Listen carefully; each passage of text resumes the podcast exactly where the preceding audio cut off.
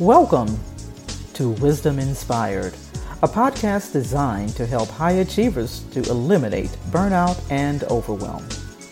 Now let's prepare to open our hearts, our minds, and our notebooks to receive today's right, wisdom. Thank you, Coach Dorothy. Thank you for um, for being such an amazing uh, co-host. thank you so much. Uh, thank you, everyone, for joining us this morning. We are uh, certainly always excited to have you join us. So, we are uh, continuing in our talk about goals.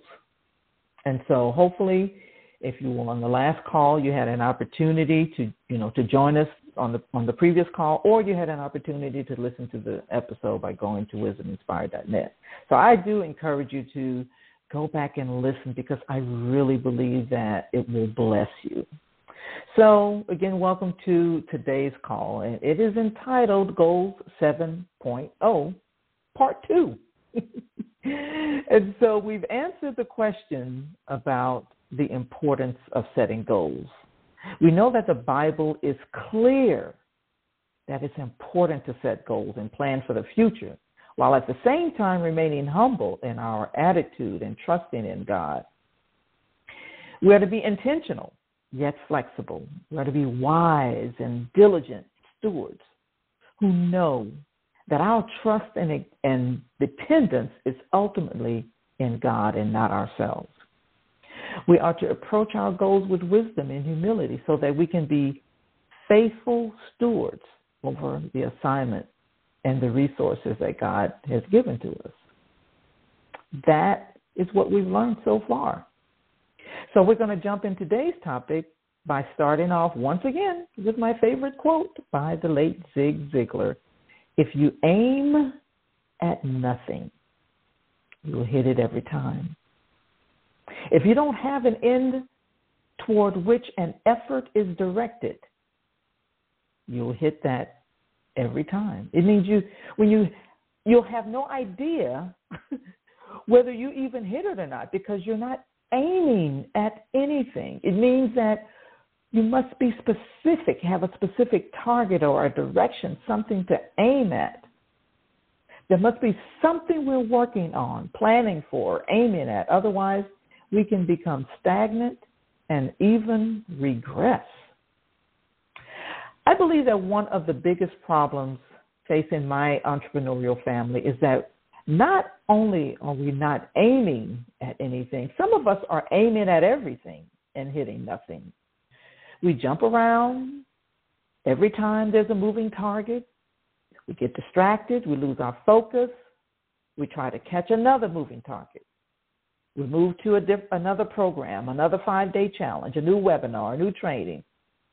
And we're not able to stick to what God has told us to do, the original plan.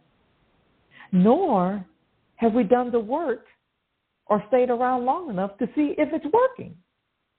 You know how I know? Because I've done it. And not only that, many of us also struggle because we tend to measure and focus on the long term success without acknowledgement of the victories found in the small successes. If we have a, a weight loss goal of shedding 20 pounds in three months, why not celebrate the small successes along the way? Like getting through one day with no chocolate. Okay, that was for me, right? But I celebrate that, trust me. when you build upon your small successes, decision by decision, day by day, you will see positive changes. So 2 Peter 1 5 and 6 says this, and beside this, giving all diligence, add to your faith virtue, and to virtue, knowledge and to knowledge, temperance, and to temperance, patience, and to patience, godliness. What does that mean? A genuine faith will give rise to a pursuit of virtue, and in turn, virtue gives rise to a quest for knowledge. Knowledge gives rise to temperance, which gives rise to patience. And and now I'm I'm longing more for what God wants and what he values. So that when trials come, I can stay anchored and true to God's word. And then patience gives rise to godliness. This is where the heart change happens by faith and pursuing and loving God and pursuing godliness. And so when you acknowledge and build upon small successes and victories along the way, one gives rise to the other. Like, let's just say you, you have a business goal of adding 10 new clients in the next 30, 30 days. It may take you 100 calls or conversations to get to those 10 new clients. Now, you may or may not achieve that goal of attaining more clients, but more importantly, along the way, you're giving rise to new skills, which gives you rise to more confidence, which gives you rise to more momentum every time you have another sales conversation. You're giving rise to a new experience. You're like leveling up, right? Had, there's a quote by Lysa TerKeurst that says, Big things are built one brick at a time. Victories are achieved one choice at a time. And a life well lived is chosen one day at a time. Build upon those small successes, one brick at a time. And I want to conclude with this scripture in Proverbs 21 and 5. It says, The plans of the diligent lead to profit as surely as haste leads to poverty. And then tw- Proverbs 24 and 27 says, Put your outdoor work in order and get your fields ready. After that, build your house. So our goal setting need not be accompanied by fear or being overly concerned about the results. It one day at a time, one layer at a time, one brick at a time. It's not our responsibility to focus on the results. Not as a steward, if our plans and our focus are on Christ instead and we honor Him, He will see to the best results. He knows what the results should be and how to get there.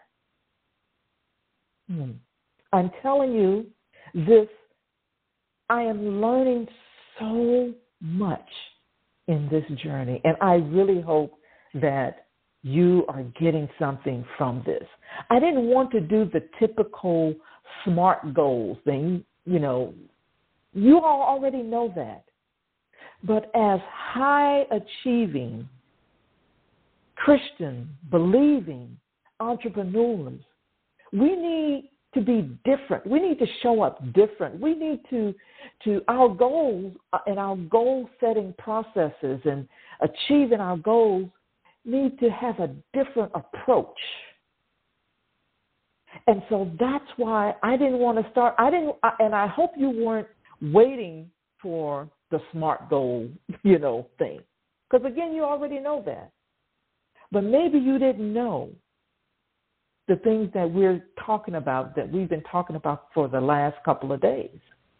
And so I hope, as always, that today's wisdom has inspired you. I hope that you were empowered and encouraged by today's call as it relates to goals.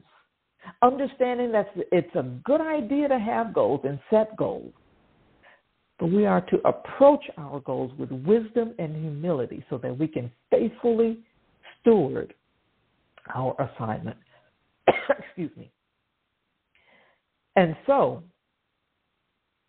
as always, in signing off, remember to go to wisdominspired.net to find the links to the platforms where you can listen to the previous episodes, subscribe, and leave us a review. And if you'd like to know more about our virtual community and how you can benefit from the resources and transform- transformational coaching, send us an email to hello at aaccoworking.com. With that said, meet us back on the line next time, same time, same place, same station, with more wisdom inspired. Have a wildly productive day.